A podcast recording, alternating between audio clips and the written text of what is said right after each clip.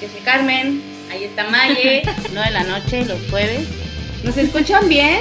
La idea es hacer comunidad. Opinión que nadie pidió, pero todos necesitan.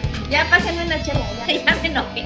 Si abarcamos desde muchos campos, nos fortalecemos como mujeres. El lugar más honesto donde hemos estado entre nosotras es el baño en el bar. Oh, diosas devotas. Hola, hola, buenas noches. Hola a todos, buenas noches. Esto es Odiosas Devotas y como cada jueves estamos en vivo a las 9 de la noche. Yo soy Car Bravo, estoy con Mayele Villatoro y nuestras invitadas de esta noche, les voy diciendo por orden de aparición, de izquierda a derecha, Yamili Figueroa, mercadóloga, amiga mía de toda la vida, Astrid Reiter, artista visual erótica, chiapaneca, Daniela, ella tiene, es mercadóloga, emprendedora, tiene igual actualmente un programa de radio. Y al final les vamos a dejar etiquetado para que igual la sigan. Andrea Valdés, amiga mía de la universidad, amada, querida, ella es cantautora y comunicóloga. Claro, ¿por qué no? a platicar. Y para eso estamos hoy. Estoy con Mayeli Villatoro. Y bienvenidas a todos, a todos, a todos. Gracias. ¿Cómo están? Bien, muy contentas de estar acá en, las, en la mesa de las diosas devotas. Qué, qué maravilla. Felices de participar. ¿Cómo estuvo su semana? Platícanos un poquito. Tranqui, yo sentí que sí se fue volando la semana, la verdad. Yo digo que en estos tiempos pandémicos la, el tiempo es, se comprueba que el tiempo es relativo, ¿no? Entonces sí, el tiempo pasa volando. Parece igual, pero por ejemplo, para mí, yo salí de home office y me regresaron otra vez a la oficina, así que, pues bueno, en parte uno agradece de que tiene trabajo y eso es lo importante, ¿no? Seguir adelante. Claro. Totalmente. Desde marzo estuve en home office, así que un tiempo. Astrid, ¿cómo estuvo Por favor, tu semana?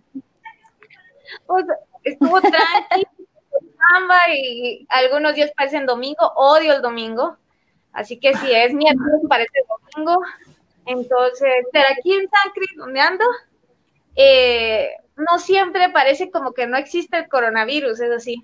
Vas al mercado, está llenísimo, vas al centro, está lleno, así que con mucho cuidado andar caminando.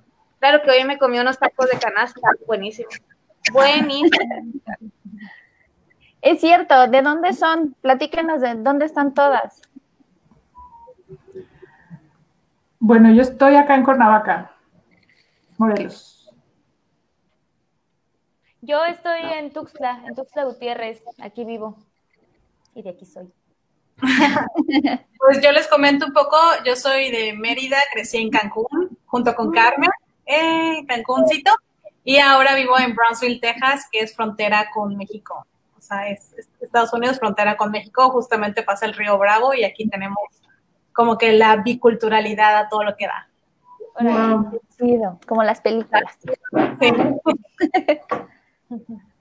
Yo ando en San Cristóbal ahorita, pero pues ya saben cómo soy, unos años acá, después me puedo ir, después puedo regresar que de a ley Chiapas va a ser mi casa, va a ser mi casa, eso sí. bueno, este, queremos que nos platiquen tantito, eh, una pequeña descripción de su persona, de qué hacen, este, cómo llegaron acá. Eh, empezamos con Yamili. Ah, bueno, hola. Pues eh, yo soy amiga de Carmen, eh, la, conocí desde la secundaria, pues yo creo que ambas somos muy apasionadas, en eso siempre, siempre somos similares. Y yo soy eh, mercadóloga, bueno, primero estudié diseño gráfico y después una maestría en mercadotecnia. Me he dedicado mucho al, al, marketing en bienes raíces, que próximamente espero lanzar mi proyecto en eso. Y actualmente, pues bueno, eh, estoy en mi Instagram como Yamili FIG, donde platico pues, sobre maquillaje, amor, como que de todo un poco. Y tengo junto con otra amiga que está en Holanda un proyecto que se llama Tribu Expat, en donde hacemos una comunidad de mujeres que viven en el extranjero y platicamos y apoyamos en cosas de desarrollo personal y en emprendimiento en el extranjero. Básicamente. Solo eso. Astrid, platícanos tantito de ti. Pues como algunos saben, soy este, artista visual, hago ilustración erótica y cósmica en una y en otro hago eh, caricaturas y cosas muy ñoñas, pero me encanta, siempre me ha encantado, como tipo anime, tipo friki, toda otaku. Este, meto en la hacer que libretas, que peluches, que ilustración. Lo que más vendo es ilustración. Y mucho más cuando es algo erótico, como que, hey, este, hazme esto, pues te lo hago, lo, en esta posición, pues mándalo, no hay problema, le digo, tú manda, tú manda, yo te lo hago, el fondo, nada, tú no te preocupes del fondo, yo te lo hago, le digo, y así, pues bueno, mi mamá ahorita acaba de salir bebé, está el bebecito chiquito, estaba gritando, se reían ustedes, estaba risa y risa, pero ya empezó a hacer berrinche, se salió, y pues aquí estando ahorita encerradas medio de tiempo, así que es lo que más me, lo que hago en estos momentos, así. Qué bueno, Astrid. Este, ah, ese es Homero, que seguramente se va a meter en la transmisión muchas veces. Dani, platícanos un poquito de ti.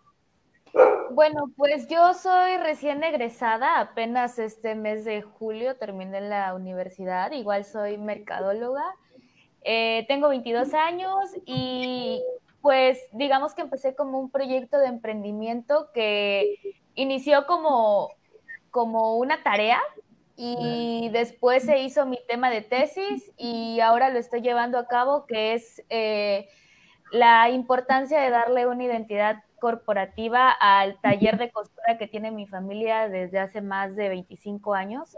Eh, me gusta como mucho el trabajo que mi mamá hace, pero faltaba como esa, esa parte, ¿no? Bien sabemos ahorita que como microempresa, si no estamos en, Internet, pues prácticamente no existimos, entonces me he encargado como de esa parte. Eh, tomé esto a raíz de, de la pandemia justamente porque yo ya me veía así como antes de terminar la universidad, lo que te visualizas normalmente de quiero un trabajo fijo y un sueldo y ayudar en la casa y así, de repente viene todo esto que obviamente nos toma de sorpresa. Y gracias a Dios pues la verdad es que me fue muy bien a partir de eso, entonces me dedico un poco a eso, me gusta también la serigrafía, me dedico un poco a la serigrafía, eh, de vez en cuando hago como me gusta este, este rollo de los logotipos también, entonces de repente practico, algunos los he vendido y pues hasta el momento es todo lo que hago desde que egresé. ah, bueno, y también tengo un programa. También tienes un proyecto en Facebook. Sí, sí, sí. Este, tengo un, un proyecto que se encarga de dar difusión a proyectos de emprendimiento locales. es justamente todos los jueves a las 6 de la tarde a través de, de Metro Radio y pues se busca eso, ¿no? A raíz de, de, de lo de la pandemia, eh, yo no conozco a alguien que no le haya ido mal, entonces eh, justamente pues es lo que lo que busca esto, ¿no? Como incentivar a la economía. Pues qué chido, y aparte estás bien chiquita, entonces, uy, todo lo que vas a hacer todavía. Sí, sí, sí, muchas gracias. Andrea, platícanos un poquito de ti. Bueno, pues em, como ya les comentábamos, eh, soy comunicóloga de formación, cantautora de corazón. A mí el, proceso creativo em, siempre me ha gustado, me ha llamado mucho. Creo que es una herramienta de, búsqueda personal y de autoconocimiento muy, muy importante y que ha, ha, resurgido de una manera impresionante en este retiro obligado que nos agarró a todos la pandemia. Entonces, em, yo estoy, pues ahorita en, proceso justo de componer mi siguiente material. Este, estoy escribiendo mucho, estoy, este, pues sí, componiendo, este, y rehabitando esta, esta pandemia en lo personal me, me, regresó justo a habitar estos medios digitales, ¿no? Que, que bueno, este, tal vez a, la, me voy a escuchar un, un, poco más grande, pero a la generación de estudiantes de comunicación que Carmen sabrá, este, pues no nos tocó estudiar, eh, todavía no había Facebook o medio era una promesa, algo, entonces ha sido muy interesante ver cómo, cómo este, se van habitando estos espacios, ¿no? Por ejemplo, las propuestas que acabamos de escuchar de, de, las chicas que estamos en esta mesa, y este mismo ejercicio de, de odiosas devotas que se me hace aparte muy necesario porque da voz eh, a, los intereses de muchas personas, ¿no? Que, no, que antes necesariamente tendrían que haber pasado tal vez por un filtro editorial. Entonces, pues aprendiendo de todo esto, como todos, y pues muy agradecida por la invitación y feliz de estar por acá con estas diosas devotas. Aprovechando pues ya, que... Ya todos ah. estamos bautizados como, como diosas, así que bienvenidos al club. ya se van a llevar el mote también. Bueno, antes de comenzar, vamos a celebrar que esta semana tuvimos nuestro primer hater. Ah, en redes sociales estuvo muy divertido. Un día despertamos y teníamos ya nuestro primer este odioso, no devoto a nosotras. Y pues saludos por si nos escuchas. Eso es verdad que se chutó todos los programas para hacernos sus oportunas este, opiniones. Un, un, hombre que dijo que este, que este programa no le nutría y que no, que no tenía contenido para él, pues bueno. Pésimo. Sorry. que mujeres con, conversando. Si no quiero, no lo miro. Si algo no quiero, no lo como. Si algo no quiero, no lo veo. O sea, Así es, ahora en redes sociales es como que la gente a la fuerza lo tiene que ver. Dice yo, y saludos a todas, en especial a las gemelas de Vite. Mi amor. Esto, esto, fue pura coincidencia. De hecho, igual tenemos mucha ropa que compramos separadas y de repente nos encontramos con la misma playera. Están conectadas. Sí, de hecho, yo a mi casa, una de las transmisiones y me dice, ahí tengo la y le digo, la hubieras traído, güey, iguales. Así es. Bueno, vamos a comenzar.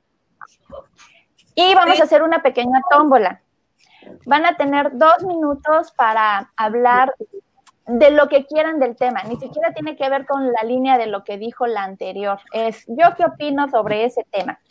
Entonces vamos a sacar nuestro primer papelito de comentarios incómodo. Está en vivo. ¿Te quedas ¿Qué, ¿Qué te hace sentir segura como mujer? Si quieres, Carmen, da el orden. Levanten la mano y quien quiera. ¿Qué te hace sentir segura? Dice, ¿no? Ajá. ¿Como mujer? Digamos, como mujer en mi entorno, mi familia, de a ley, porque es la que te respalda, como dice, la banda te respalda, la la, todo, porque la familia, o sea, hablando de mi mamá, de mi hija, hasta el chiquitito, mi gato y este mi esposo, algo pasa, ella está, todos ellos están así como atrás de mí con lentes oscuros. A ver, si quieres meter con y te metes con nosotros. Entonces, siempre va a ser la familia en mi caso. Dani. Eh, a mí, ¿qué me hace sentir segura? Bueno, eh, primeramente creo que una de las cosas que, que me hace sentir así es demostrarme mi capacidad, o sea, lo, lo capaz que puedo llegar a ser cuando, cuando me, me meto una, una idea porque, bueno, no sé, pero yo soy una persona muy insegura, eh, dudo mucho de mí a veces para hacer, hacer ciertas cosas, pero cuando no lo pienso tanto, simplemente me doy cuenta y ya lo estoy haciendo y digo, ah, no manches, o sea, ah, bueno, así va y como que le voy agarrando el rollo, ¿no? Aparte, por ejemplo, yo soy alguien súper preguntona, así muy, muy, muy preguntona, entonces siento que a veces eso también como que a la gente le incomoda y eso me frena un poco, pero cuando veo que también como del otro lado a la gente como que no le molesta, como que también te agarra el hilo, eso me da pues cuerda, ¿no?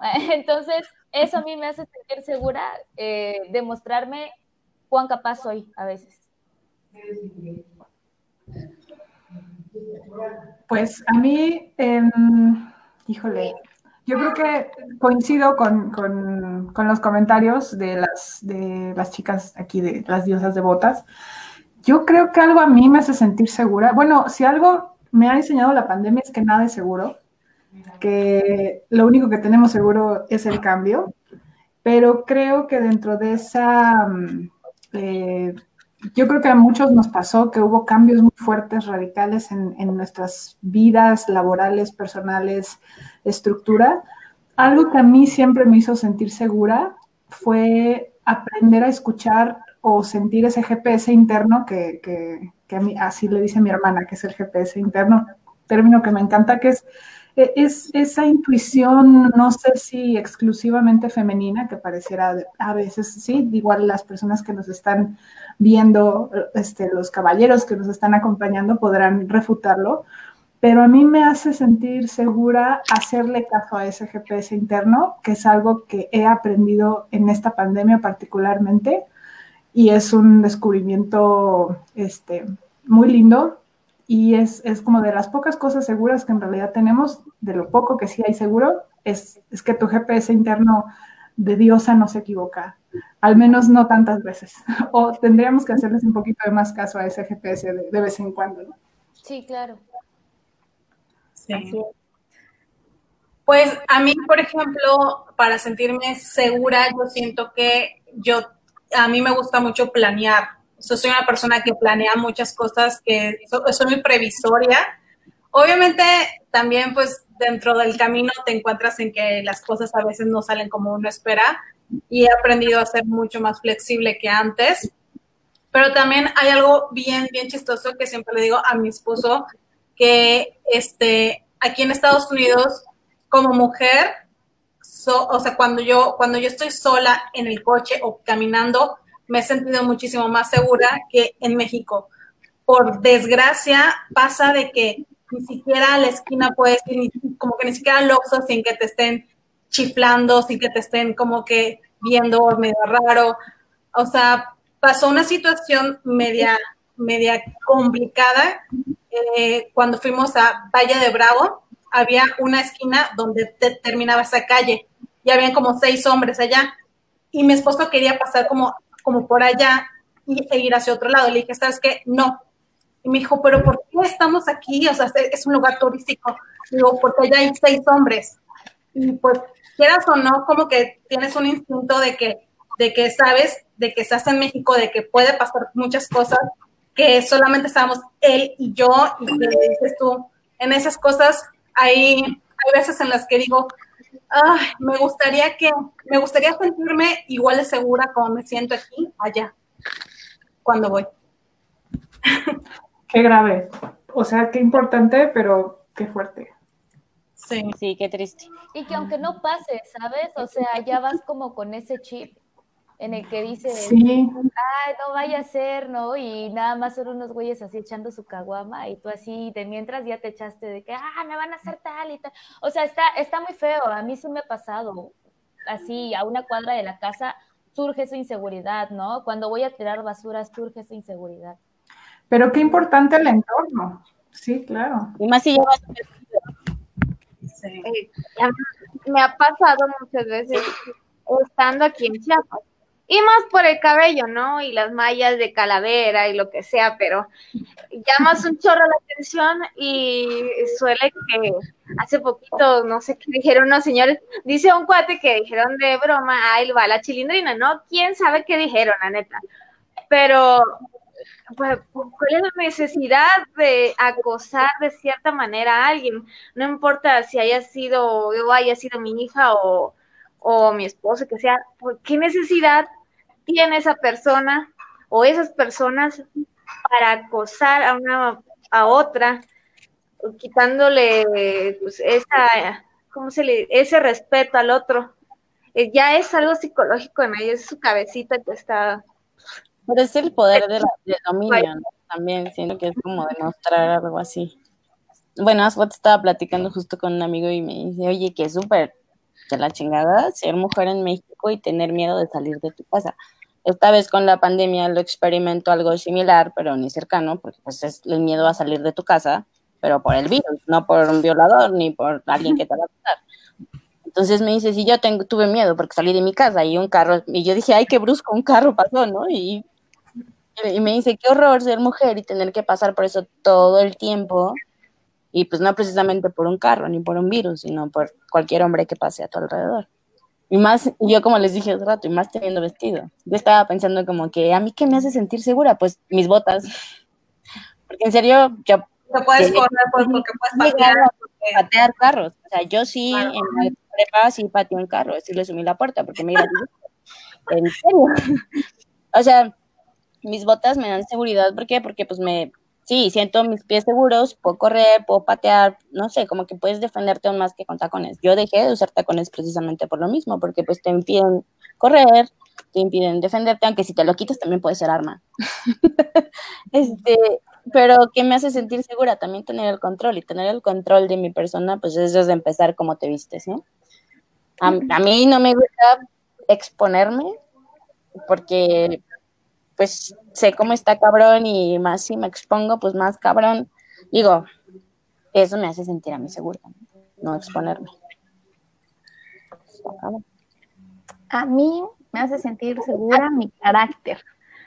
Al principio creo que era una cosa que, pues siempre te dicen así como de, ay, es que tu carácter, pasé de ser sumisa al otro extremo de ser demasiado agresiva hasta que llegó el punto donde dices, no, o sea, es como, no es para todos, es quién, o sea, tienes que ser acorde a la persona con la que estás tratando. No todas las personas son iguales y no a todas las personas se les trata igual. Entonces creo que es algo que a mí por lo particular me hace sentir muy segura, que sé que no me voy a dejar de ninguna situación. Es como si una Mayeli interna saliera a defender a la Mayeli normal, así como traigo propio guardaespaldas. así traigo una loca. traigo una loca dentro. Cuidado, ¿eh? es que en serio es como que nos programan de cuando explotas es porque estás loca, pero todo el contexto que te lleva a explotar no hay justificación antes. O sea, uno no es una bitch porque así de repente desperté un día y voy a ser super bitch con todo el mundo. O sea, realmente dicen la burra no era arisca, la hicieron. Y ah, Claro. Y creo que es importante también mencionar eso porque muchas veces pasa en el que te dice, ay, güey, es que mira cómo eres, estás loca y de repente, o sea, si no te conoces, si eres en este aspecto en el que, no sé, sea quien sea, te haga dudar de lo que, de lo que tú estás sintiendo en ese momento, entonces llegas y dices, ay, güey, no mames, sí, sí tengo un carácter bien feo, ¿verdad? Ay, sí, es que sí se enojó por mi culpa. O sea, cuando realmente no fue así, ¿no? O sea, ni, ni la otra persona y obviamente tú tampoco te das cuenta de todo lo que te llevó a explotar, ¿no? Simplemente en el momento te dicen, es que estás loca, güey, es que explotas bien feo, es que, y es como, claro, si no te conoces surge esa inseguridad de repente, ¿no? Pero, pues bueno, yo creo que tiene mucho que ver la, parte cultural. O sea, qué interesante, por ejemplo, la experiencia de, en Estados Unidos, que ya nos podrán contar, este, y lo que vivimos en México. O sea, que, si, es, si es algo para reflexionar, este, esto, por ejemplo, que una de las cosas de seguridad que aconsejan es que uno no traiga el cabello largo o suelto, ¿no? Este, para poder escapar este, fácilmente de alguna situación. Dices, oye, pues hasta dónde, ¿no? O sea, ya no usar tacones, ya no usar, y no porque eso sea una cuestión de, este, o sea, de cada quien sus gustos, ¿no? Pero sí, este, el contexto qué importante es, o sea, más allá del trabajo personal y que uno pueda forjar un carácter fuerte como Mayeli, qué importante es el entorno en el que vivimos. Y, y sí, pues está la situación grave y no es lo mismo, este, o sea, ya vas con como si tuvieras cinco ojos en la cabeza, en la parte de atrás, así viendo para dónde vas, ¿no? sí, horrible.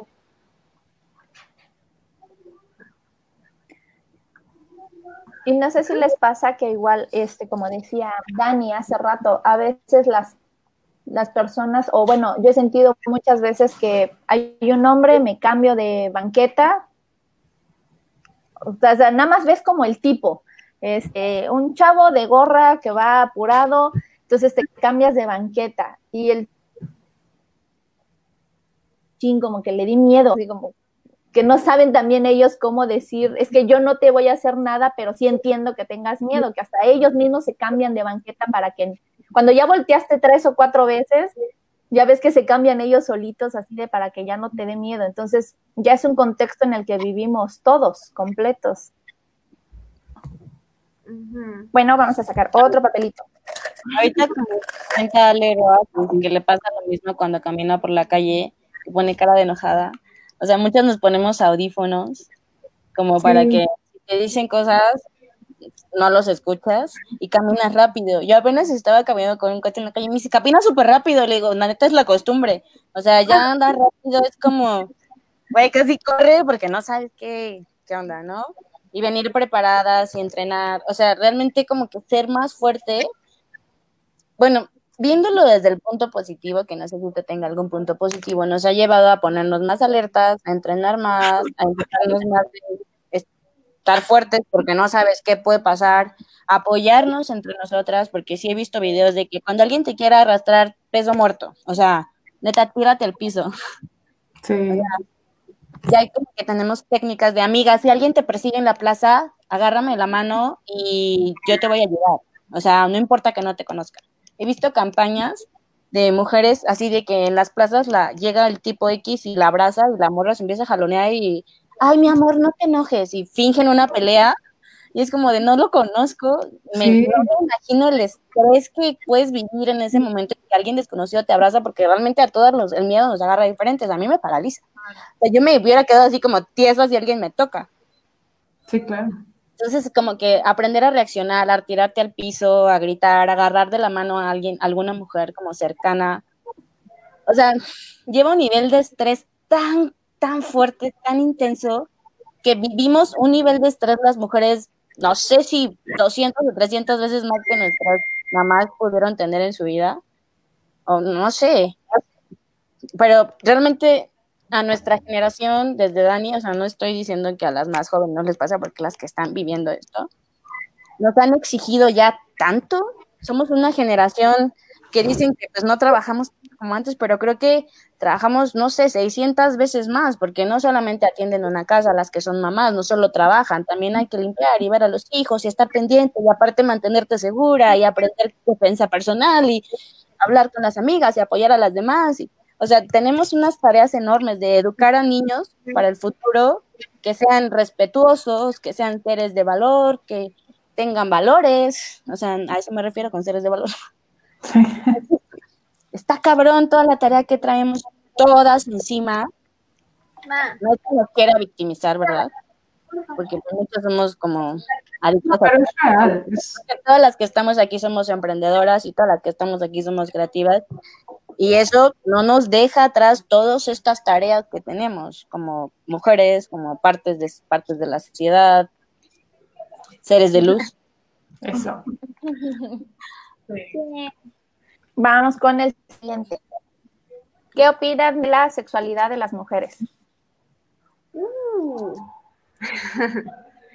Desde el punto donde lo quieran tomar. ¿Qué va el tema más profundo del, de, todo Dani, comenzamos contigo. Va, ¿qué opina de la sexualidad de las mujeres que simplemente pues no sé, siento que incluso desde mi generación, ¿no? Eh, a mí mi mamá siempre me mantuvo como alerta hacia, ¿cómo te diré? Eh, por ejemplo, de chiquita a mis tíos les encantaba como llevarme a hacer mandados y todo eso, ¿no? Entonces siempre me mantuvo alerta en el sentido de que cuando te toquen, este, tú dime que no sé qué, ¿no? O sea, yo estaba muy chiquita y siempre me mantuvo alerta en ese sentido. Eh, también cuando en algún momento pues ya crecí, eh, hablamos un poco sobre la sexualidad, pues lo básico, ¿no? pero pues siempre queda como algo más allá, o sea, nunca va a ser como te lo cuentan las mamás, incluso porque, no sé, o sea, realmente las mamás tienen como otras vivencias también, ¿no? Hacia, hacia el cómo vivieron pues su sexualidad, a, cómo yo estoy viviendo mi vida sexual ahora. Entonces, eh, ¿qué opino respecto a esto? Opino que simplemente debería ser respetada. Eh, creo que estamos en un momento en el que las mujeres ya nos estamos quitando muchos estigmas también. Justamente hoy estaba platicando con, hoy tuve una entrevista con una amiga eh, que es activista canábica y me dice, realmente esto es, es, es un mercado, ¿no? El, el, cannabis es un mercado porque, porque incluso están sacando lo que son lubricantes vaginales, ¿no? Y antes no, no, se hablaba de eso, ni de los lubricantes vaginales, ni de los juguetes sexuales.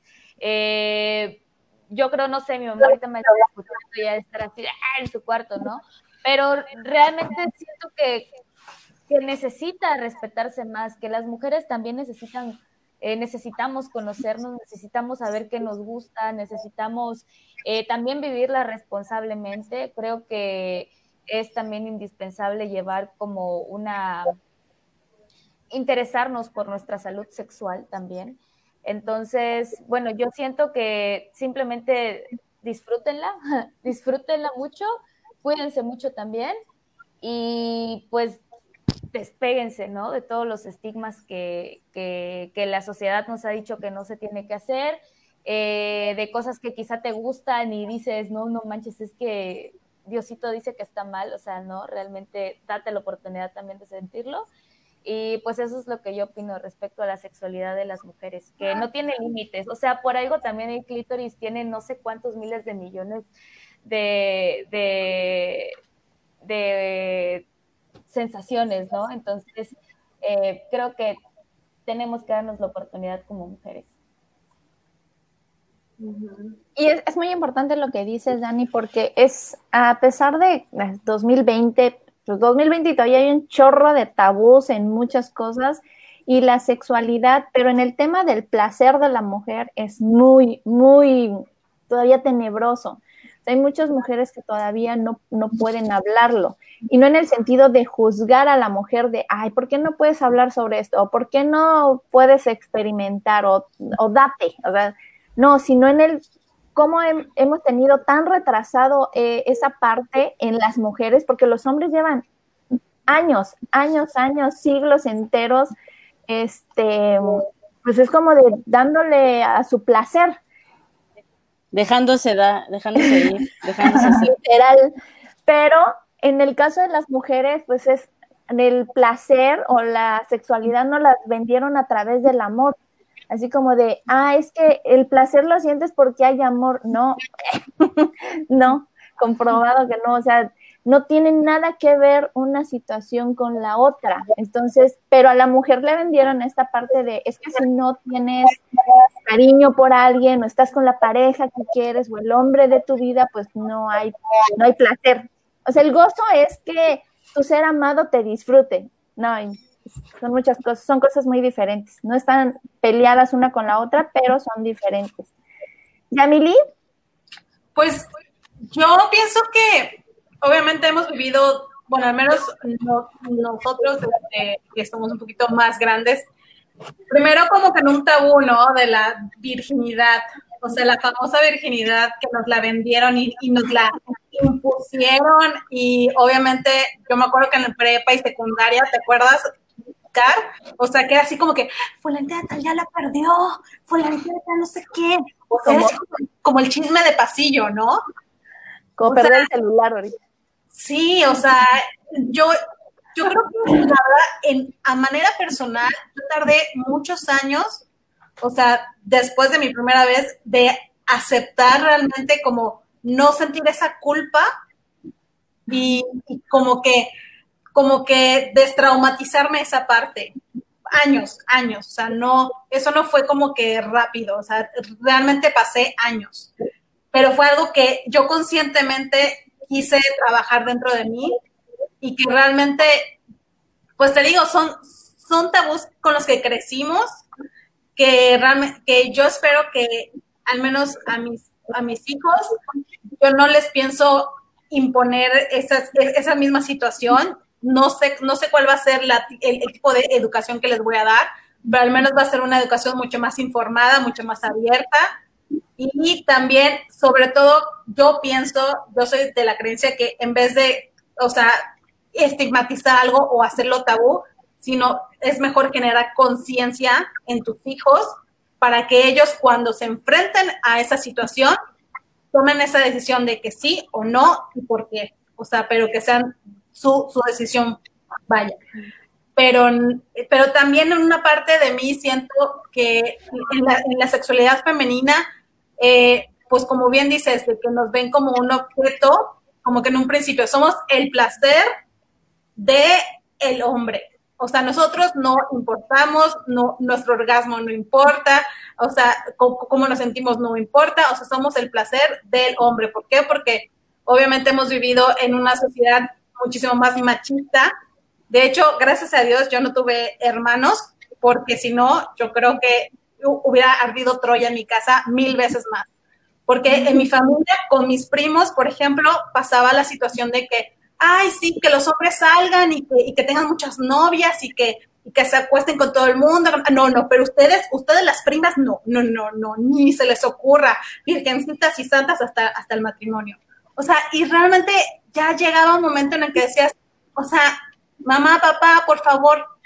Digo, yo, yo, yo me casé a los 30, obviamente cero virgen y cero eso, o sea, como que, por favor, o sea, yo ya tengo 30, o sea, obviamente saben que no me estoy casando virgen, o sea, pero pues sí, yo creo que son cosas que tenemos que concientizar de ahorita a las generaciones que van a educar las siguientes generaciones.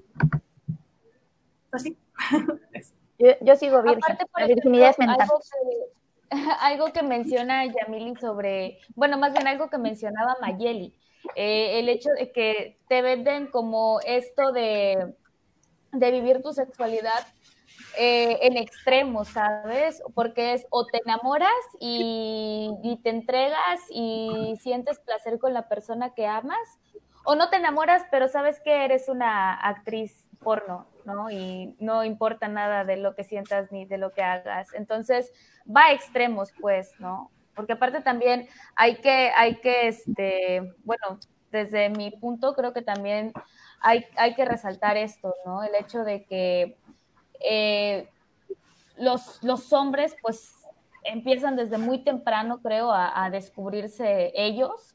Eh, el hecho de la, los llevan así a un lugar especial para que pierdan la virginidad. Sí, sí, sí, sí. Yo conocí a dos tipos en la prepa que sí fue así de, güey, ya Y es como, mm, o sea, yo nunca supe cómo reaccionar a eso las dos veces que, que, que, me lo externaron, porque, o sea, aparte un pinche logro, pues, ¿no? Así de... Exacto, lo aplauden.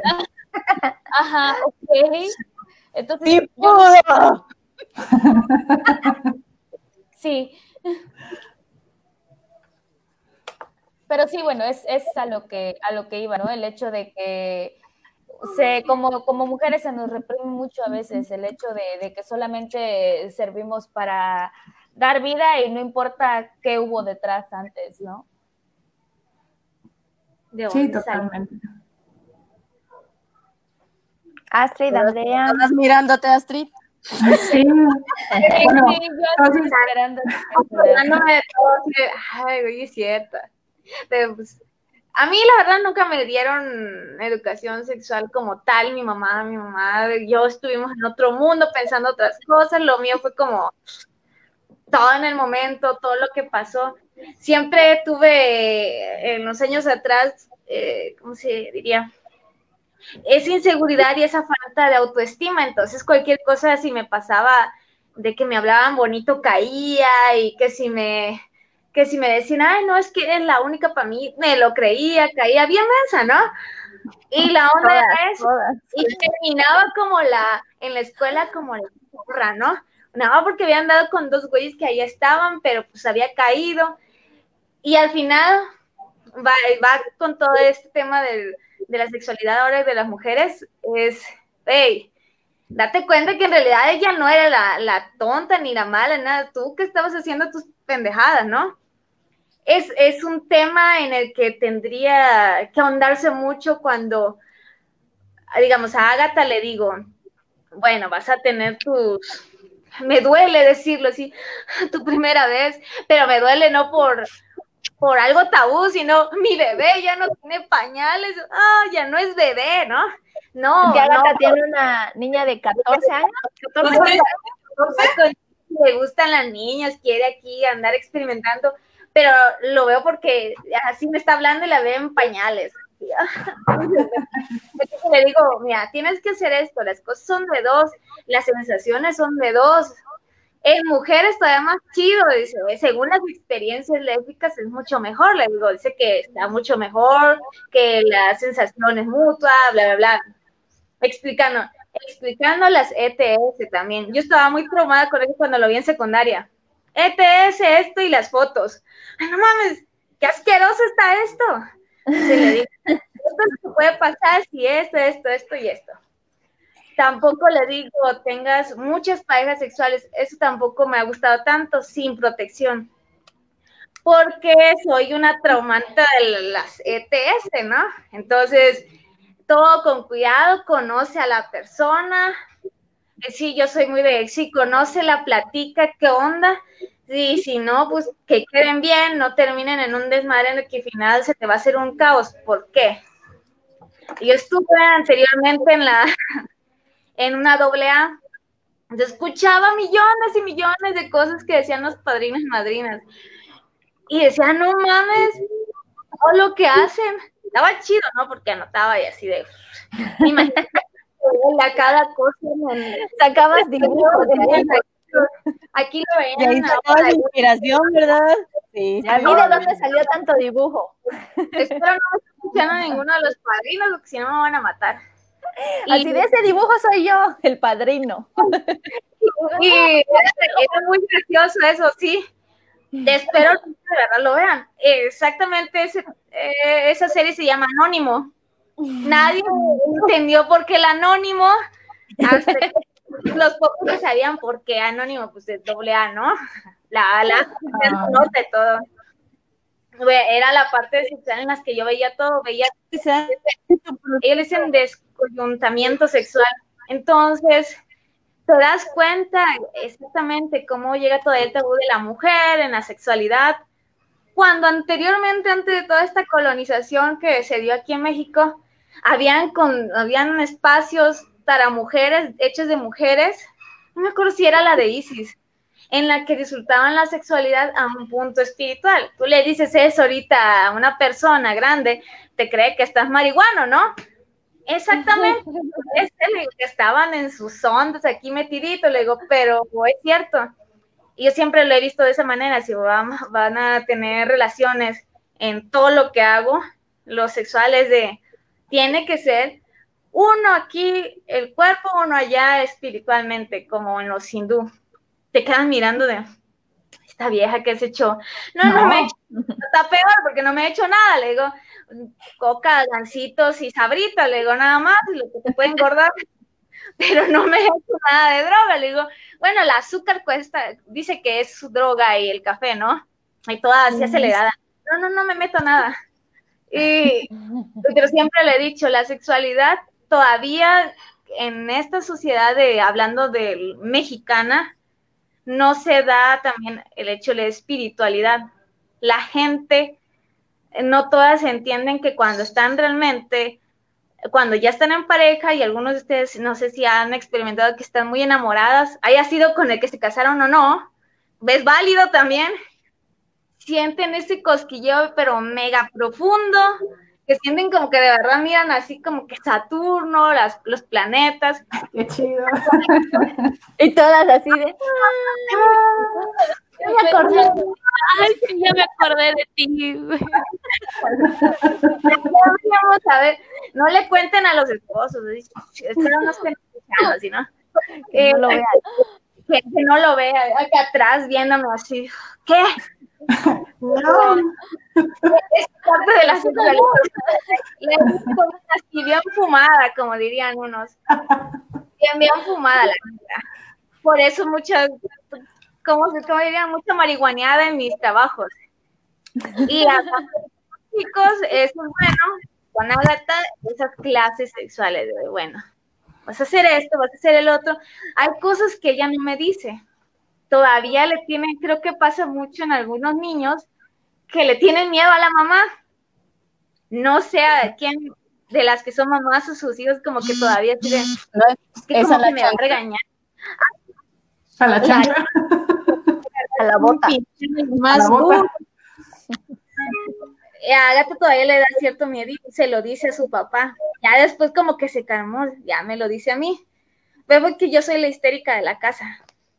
Por eso. Ah, espérame, es que como gastó la pila.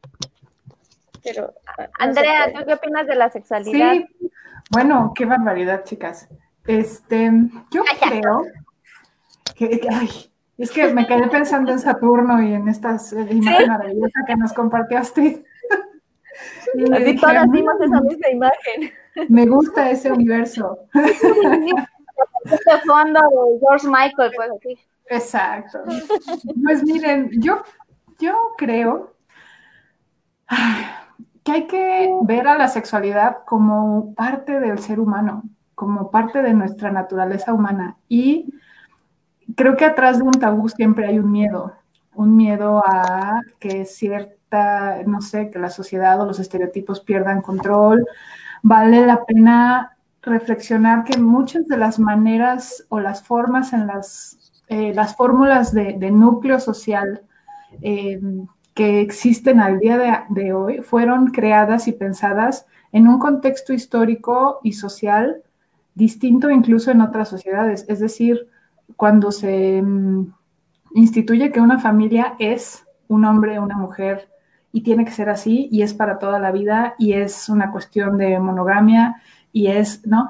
Entonces, eh, bueno, e- esos estereotipos en, ese, en esos momentos este, cumplían eh, incluso hasta intereses materiales, ¿no? En India aún se, se- se mantiene lo que son los matrimonios arreglados, por ejemplo, que es una cuestión de procuración de materiales, procuración de, pues te- tenemos que heredar, ¿no? Este, no te puedes casar con cierta persona porque si no arruinarías la estirpe o la línea y entonces se van nulificando em, como áreas del ser humano. Entonces, es, es- a mí se me hace muy interesante esto que han, que han comentado todas. Qué importante, aún en el, en el año en el que vivimos, en el 2020, de construir la idea que tenemos del amor, separar este, y reconocer las diferentes necesidades emocionales y afectivas que como seres humanos tenemos. Y yo creo que empezando por, por, construir el autoestima, que ahorita este, una de las compañeras lo, lo comentó, yo creo que esa sería la base para entonces poder entender y explorar una sexualidad no desde el miedo, no desde la culpa, pero con, el, con mucho cuidado, con mucha responsabilidad, conscientes de lo que está pasando en el mundo y que efectivamente hay enfermedades de transmisión sexual y que efectivamente eh, nuestro radar, dicen los pelitos de bruja que acá tenemos, pues a veces necesitan un poquito de ayuda y detectar cuando es una, una, una situación que te puede poner a ti en peligro como ser humano, ¿no? Y bueno, sobre todo como mujer, este, que estamos hablando de las mujeres.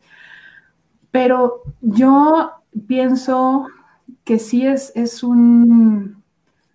Las generaciones, o sea, a mí, por ejemplo, también me pasó eso de, que fuimos a una, nos mandaron a una conferencia de la escuela, la patrocinaba Cotex, y entonces nos juntaron solo a las niñas y nos dijeron, no, las niñas tienen que ir al auditorio, ¿no? Y entonces ahí vamos todas las niñas al auditorio, ya estábamos como por entrar en secundaria, y nos empezaron a hablar, ¿no? De la reproducción sexual y todo esto, donde yo, pues qué interesante, sí, tendrá su razón pedagógica, que nada más fueran niñas, pero qué interesante sería que también a los niños les hablaran de eso, ¿no? O sea, que la, que la, que la exploración o que la educación empiece a ser como pareja, este, digamos, pareja, me, me, refiero al mismo, al mismo nivel, no que a, es, a esa edad les empiecen a hablar de ser pareja a los niños, ¿no? Pero en el sentido en el que tú construyes tu autoestima, te vas explorando como ser humano y entender a la sexualidad como una parte de tu, de tu ser humano y saber entonces que te gusta, ¿no? Y entonces no estar mirando el jardín del vecino, pues a ti qué fregados, ¿no? y de nuevo, sí, construido desde, desde lo que es seguro para ti, desde lo que resuena contigo. Y yo ahí sí creo fielmente que solo, lo, que solo el bien es real.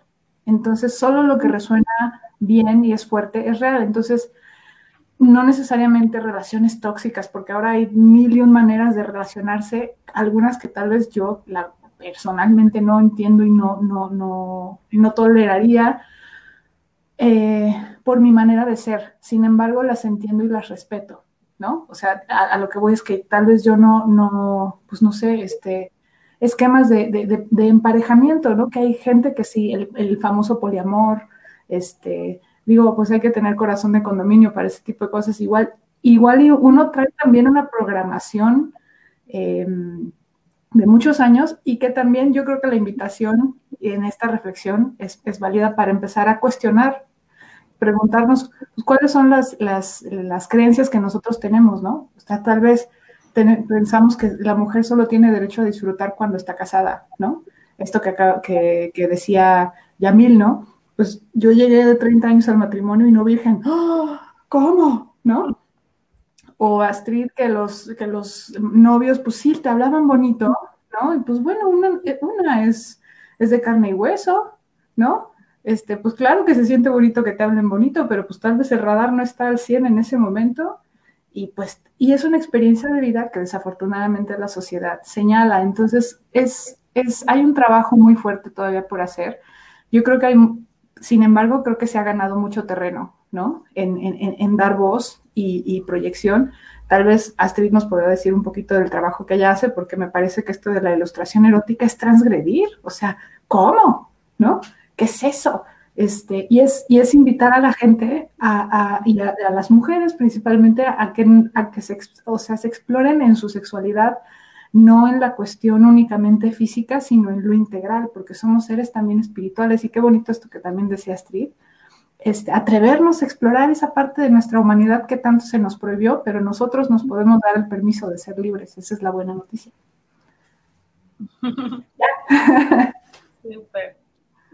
Todas bien relajadas. Es muy cierto eso, lo de la autoestima varias de las chicas que me, una vez hice una broma de, ay, nunca me pasaron sus notes así, ¿no? Este, es para una tarea. Varias chicas se atrevieron. Todas esas chicas fueron como, tal vez unas 15. La mayoría me decía, tengo mucho complejo, no me siento así, pero me gustaría atreverme. Se atrevieron a mandarme las fotos, las fotos en las que ellas se sentían bien, se sentían bonitas, sexys, y se las dibujé. No, todavía no he terminado todas. Pero cómo es que ya se empieza a romper esa parte de, no estoy tan segura, pero me atrevo. Y ahora que está el dibujo, ay, no mames, estoy chida, sí, me veo bien, me veo en el espejo. Ah, no mames, soy yo. y en los encargos ha sido así. Tengo tantos años y estoy eh, descubriendo mi, mi lado bello, siento amor por mí, después, digamos, de 30 años, me gustaría un cuadro mío sexy. Qué O sea, qué chingón, le digo, chido, no, no te creas de que todas las chavas que me mandan fotos son porque se sienten modelos o son modelos. Todas son de carne y hueso, todas son diferentes, gorditas, delgadas, chaparritas, todas y todas tienen el derecho a sentirse bien, sentirse sensuales, aunque te digan lo contrario, y ahí se ve reflejado en la obra. Qué bueno. Me voy a hacer con mi gato. Totalmente lo mucho miau por eso. Yo siento que dentro de la sexualidad femenina, o sea, como, como dicen, mucho empieza en la, en la autoestima y también en la aceptación corporal de, uno mismo. A veces, o sea, la sociedad como que nos ha enseñado a odiarnos por algún motivo de decirnos, es que no, no, estoy lo suficientemente flaca, no estoy lo suficientemente alta, tengo estrías, tengo esto, tengo lo otro, pero, o sea, cuando uno empieza a aceptarse corporalmente, empiezas, como, como, como, como dices, o sea, empiezas a florecer y como ya a darte el permiso de, de sentirte tú misma. sin querer ser otra persona más o, o, o, sin, o sin este miedo de que no soy lo suficientemente buena o no soy lo suficientemente, y inserte aquí la palabra que tú quieras, porque, o sea, cada quien es como es, como dice Astrid. Sí, totalmente.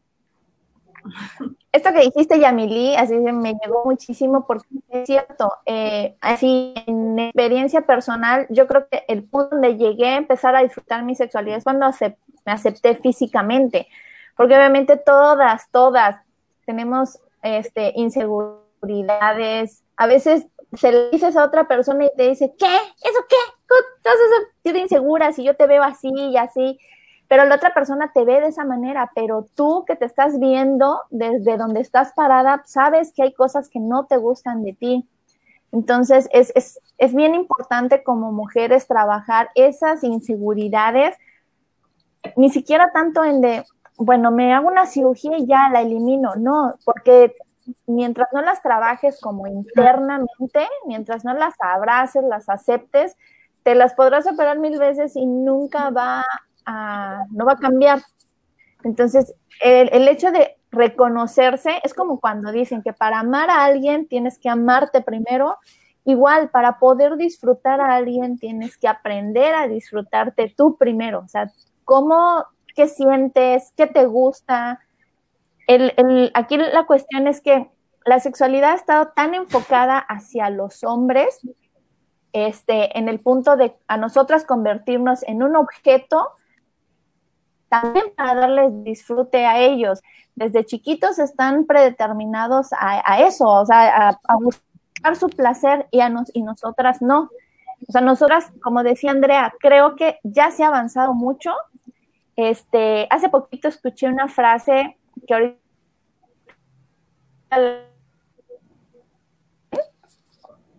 Sí. Como que se corta un poco. Hola. Se traba un poquito. Sí. Ahí estás, ahí estás. Ah, bueno.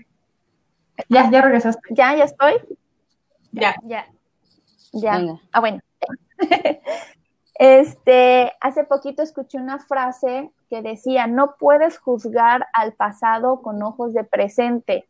Entonces, es, es cierto, cuando nosotros vemos, por ejemplo, eh, estas actitudes que tienen nuestras mamás, nuestras abuelitas, dices, ¿cómo? ¿Cómo te dejaste tanto? ¿Qué dejadas? ¿Qué esto? Pero no, en ese tiempo, como decía, no sé si lo, lo había dicho Andrea, este, en ese tiempo eso era lo, lo viable. si a nosotras, a nosotras en 20, bueno, solo nosotras, las que ya tenemos más de 30 años, a comparación de Dani, hay cosas que tal vez nos dicen y decimos, ¿qué? ¿Qué es eso? ya, es, ya es too much para mí. Y así va a ser, en 30 años nos vamos a escandalizar por cosas de las nuevas generaciones. No se puede juzgar. O sea, creo que también esta parte de tenemos que aprender a vivir todos nuestro tiempo presente. Así de yo, Mayeli, de más de 30 años, tengo que vivir mi presente, mi sexualidad, con todo lo que logré aprender. Así de, sin juzgar a los que vienen atrás de mí, a los que, uff, todavía les falta un chorro.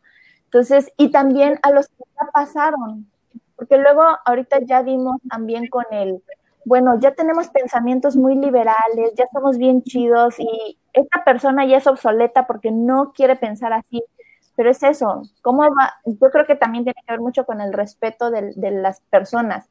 Por ejemplo, si nuestra mamá, nuestra abuelita dice es que él es el amor de mi vida y te platicas de placer y es como, no es que es el amor de mi vida, todo lo, lo van a aterrizar al amor, al sacrificio, a la familia, pero es, esa fue la idea de amor que en ese momento se vendía.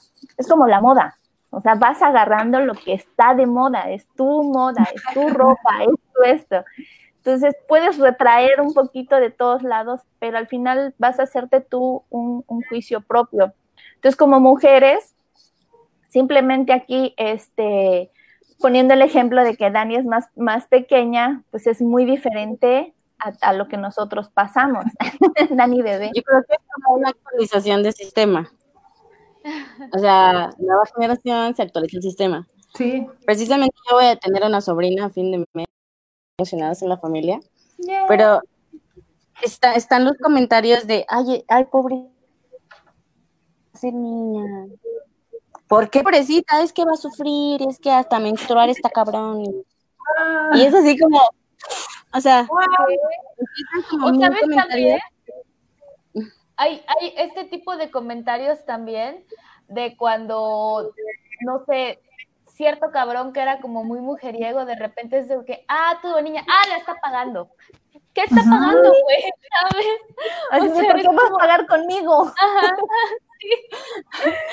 sí, está, está dejar de ponernos en ese papel de víctimas y vamos a sufrir y programarnos de esa forma, porque siento que programación de años que pues nos llegó hasta aquí del sistema, pero las nuevas generaciones traen nueva programación y tenemos como esa esperanza. Precisamente estoy en casa de una amiga, tiene una niña de 11 años y me está diciendo, o sea, ya les están dando clases de sexualidad, ya les dicen que si su pareja no lleva un condón, ellas lleven un condón, ya les están o sea, no sé si eso sea bueno o que o, o según yo le están metiendo ideas y yo para nada. O sea, es, las nuevas generaciones son nuevas actualizaciones y creo que es como el power, el empowerment, es del, ¿cómo sería? El empoderamiento el tener poder, poder de decisión, ¿sabes? Si tu pareja no lleva, pues, o sea, no es como que, pues ni modo, no llevaba. O sea, hay que ser responsables también, ¿cierto? Creo que es.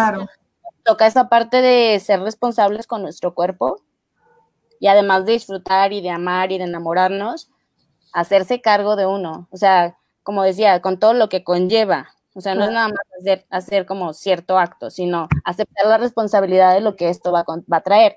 Puede llamarse consecuencia, puede ser una consecuencia que respira, no solamente una enfermedad transmisión sexual, puede ser, o sea, asumir esto, ¿saben? ¿Sabemos? O sea, un condón no solo te protege de una enfermedad sexual, te protege de muchas cosas. Obviamente que al violador no le vas a poner un condón, ¿verdad? Porque pues a veces no da tiempo ni...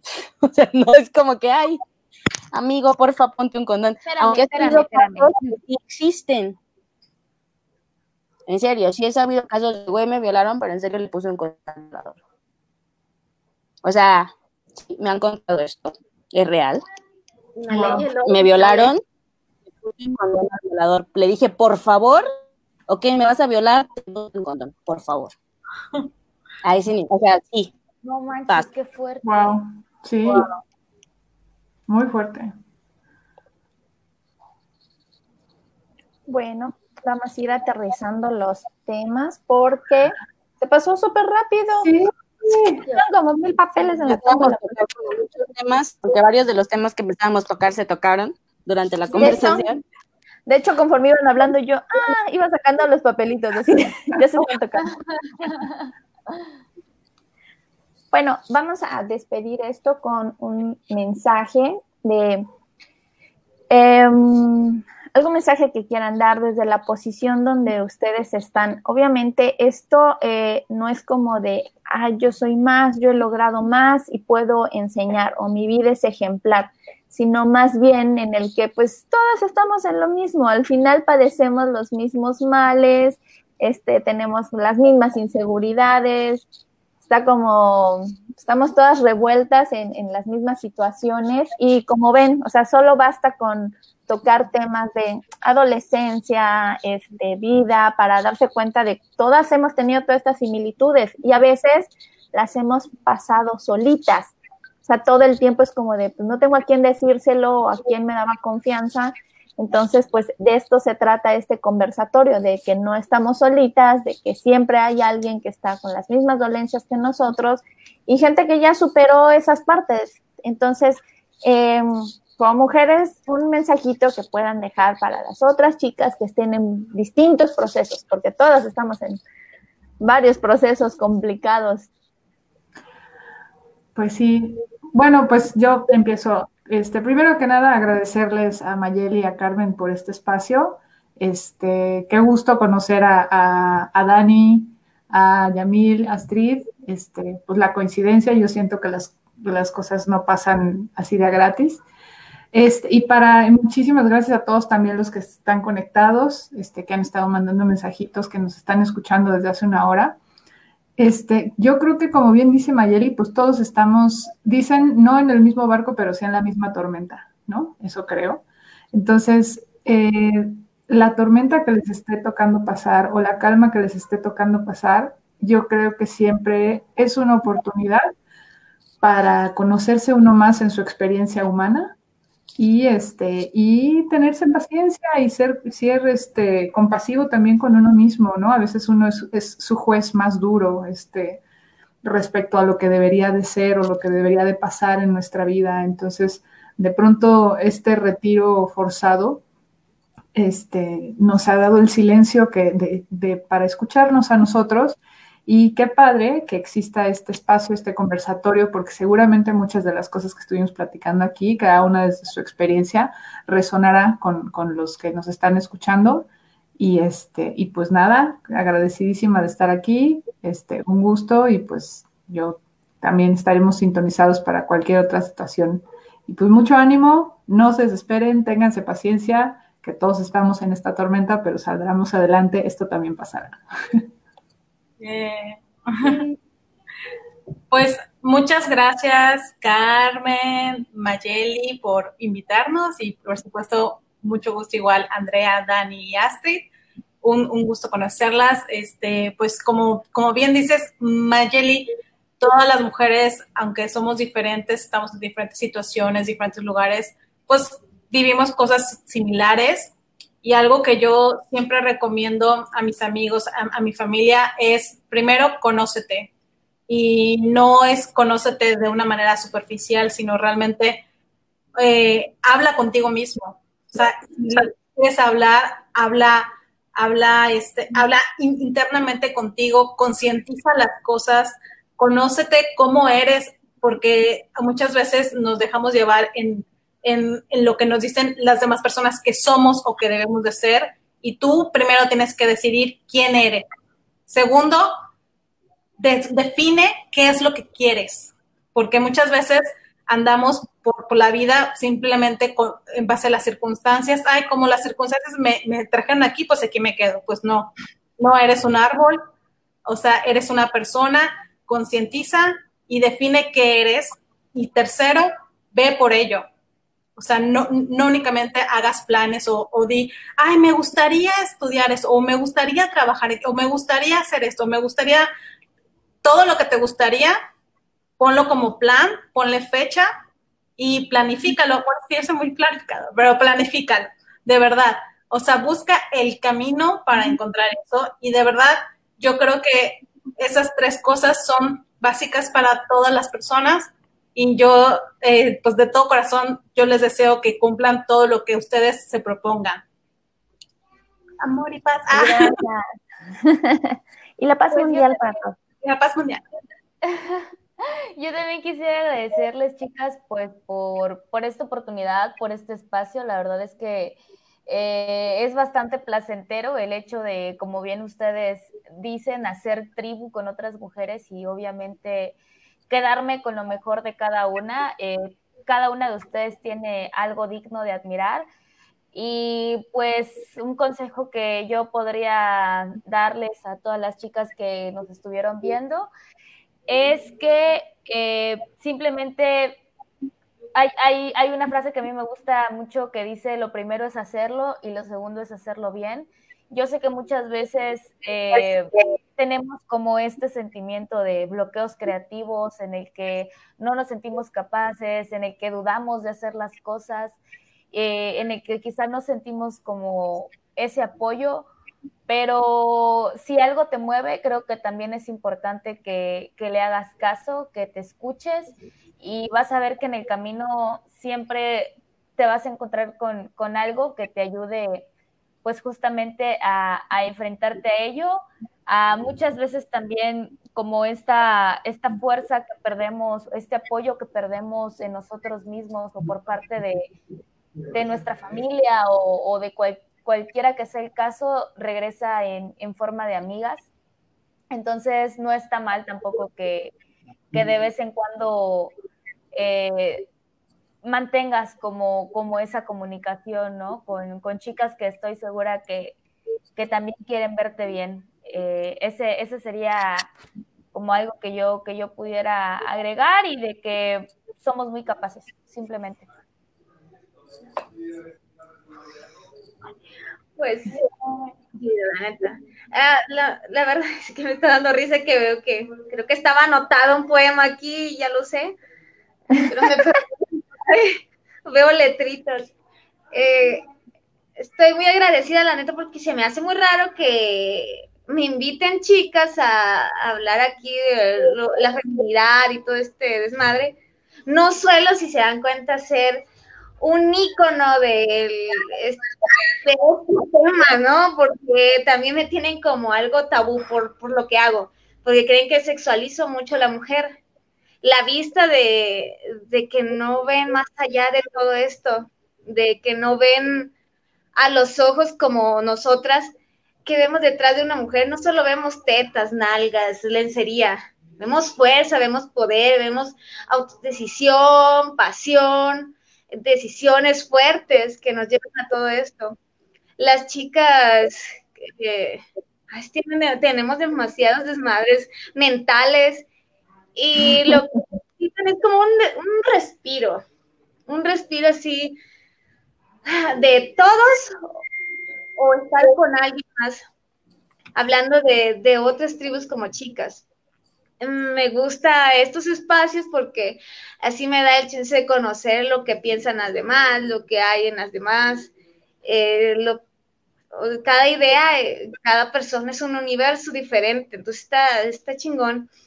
Las chicas que tengan tanto desmadres como estos, que, que no sepan que están ahogadas en, en lo que están en su situación, si no desean, como dice la compañera, pregúntate a ti mismo, date tu propio consejo y de ahí ten la confianza con alguien, no a cualquiera.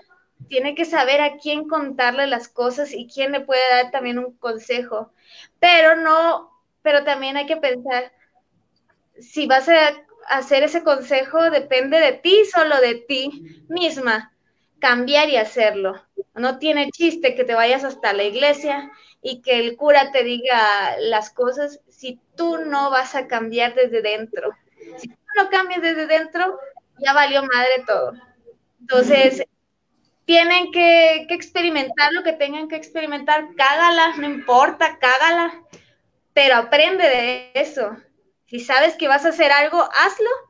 Y si hay consecuencias, tienes que valerte de las consecuencias y decir, pues sí, las, las enfrento porque yo lo hice, pero hacerlo con esos ovarios que tenemos. Ya no estamos en la época de, ay, soy delicada y no puedo hacer esto porque me va a reñar, no sé, el novio, amiga. Sabemos que la amiga te va a decir millones de cosas, pero depende de ti lo que vas a hacer. Seamos ya completas. Yo siempre la ando cagando. todas, todas andamos todavía en eso. Y algo, pues es que aprendemos, ¿no? Algo que dijiste, Astrid, de a veces yo creo que todas en su momento nos hemos sentido como aisladas este, en esta formación de grupos que se hacen.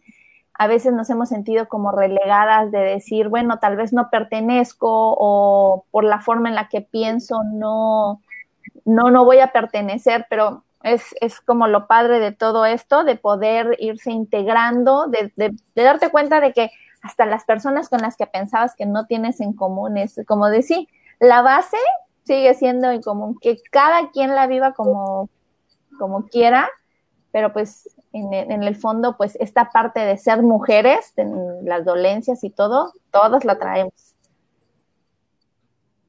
La Nikki. Pues qué gusto, qué gusto haberlas tenido esta, esta noche juntas, de haber escuchado cada punto de vista, cada experiencia, de verlas, me encanta verlas. Este, disfruté mucho este programa, creo que se nos fue volada, tenemos mil más temas y me encanta, me encanta, porque igual van a tenerla por donde cortar en otro programa, otro panel. Esperamos volver a tenerlas en algún otro con nosotras, acompañándonos en esto que fue Odiosas Devotas. Nos vemos el próximo jueves. Gracias gracias. Nos vemos el próximo jueves. Cuídense mucho. mucho. Bye. Bye. Yo soy Carmen, ahí está Maye, 9 de la noche, los jueves. ¿Nos escuchan bien? La idea es hacer comunidad. Opinión que nadie pidió, pero todos necesitan. Ya pásenme una chela, ya, ya me enojé. Si abarcamos desde muchos campos, nos fortalecemos como mujeres. El lugar más honesto donde hemos estado entre nosotras es el baño en el bar. Oh, diosas devotas.